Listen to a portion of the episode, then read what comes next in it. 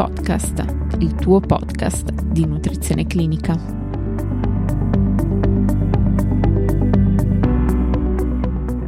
Benvenuti a tutti. Oggi parleremo di digiuno e lo faremo grazie a un recente documento pubblicato dal Ministero della Salute, intitolato Sicurezza ed efficacia delle varie forme di digiuno nella dietoterapia finalizzata alla perdita di massa grassa. Ovviamente hanno contribuito alla pubblicazione tutte le più importanti società di nutrizione nazionali. Per citarne alcune, ricordiamo l'ADI, la SINU, la SIO, l'ASAN e altre. Come si può intuire dal titolo, questo documento si pone l'obiettivo di valutare se le varie forme di digiuno possono essere sicure ed efficaci per la perdita di peso, preservando ovviamente la massa magra. Secondo gli autori, l'esigenza di far chiarezza sull'argomento nasce dalla diffusione di regimi dietoterapici che non sempre sono supportati da solide evidenze scientifiche.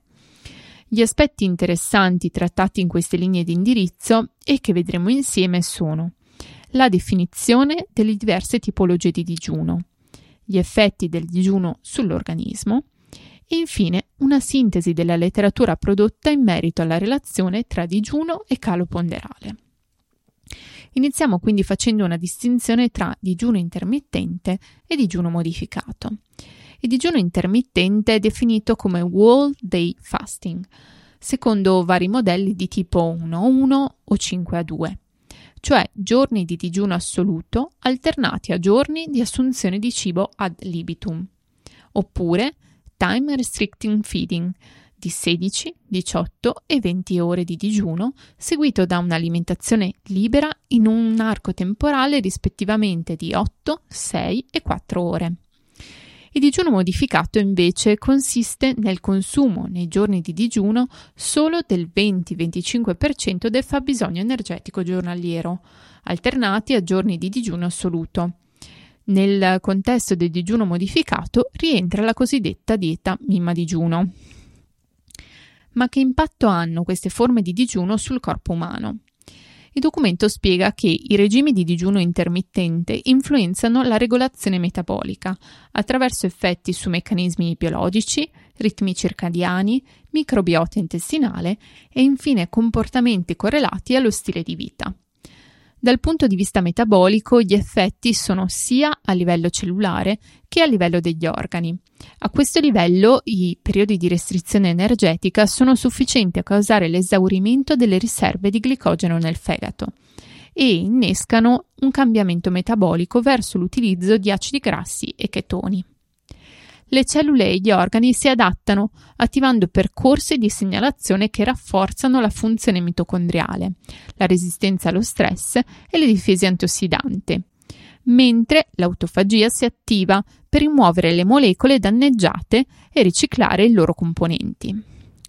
Durante il periodo di restrizione energetica, le cellule adottano una modalità di resistenza allo stress, attraverso la riduzione della segnalazione dell'insulina e della sintesi proteica complessiva. Inoltre l'esercizio fisico migliora questi effetti del digiuno. Durante il recupero dal digiuno i livelli di glucosio aumentano, i livelli di chetoni calano e le cellule aumentano la sintesi proteica, con conseguente crescita e riparazione. Il mantenimento di un regime a digiuno intermittente, in particolare se combinato con l'esercizio fisico regolare, si traduce in molti adattamenti a lungo termine che migliorano le prestazioni mentali, fisiche e aumentano la resistenza alle malattie.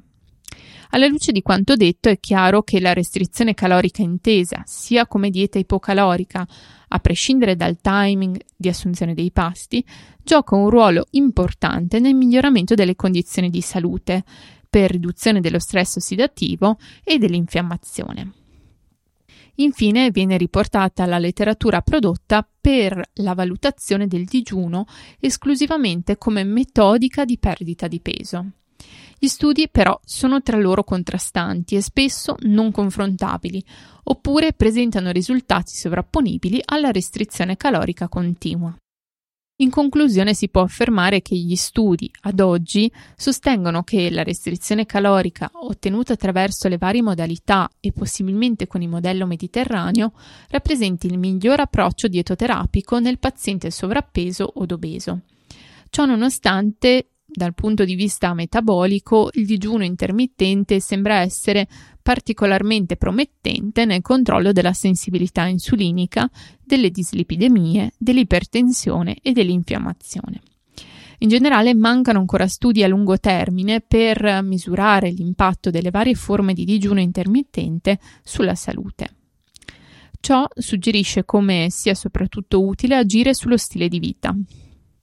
Qualsiasi modello alimentare utilizzato in ambito medico deve essere il più possibile personalizzato e soprattutto combinato con livelli di attività fisica adeguata alle fasce d'età e alle condizioni cliniche di ciascun paziente.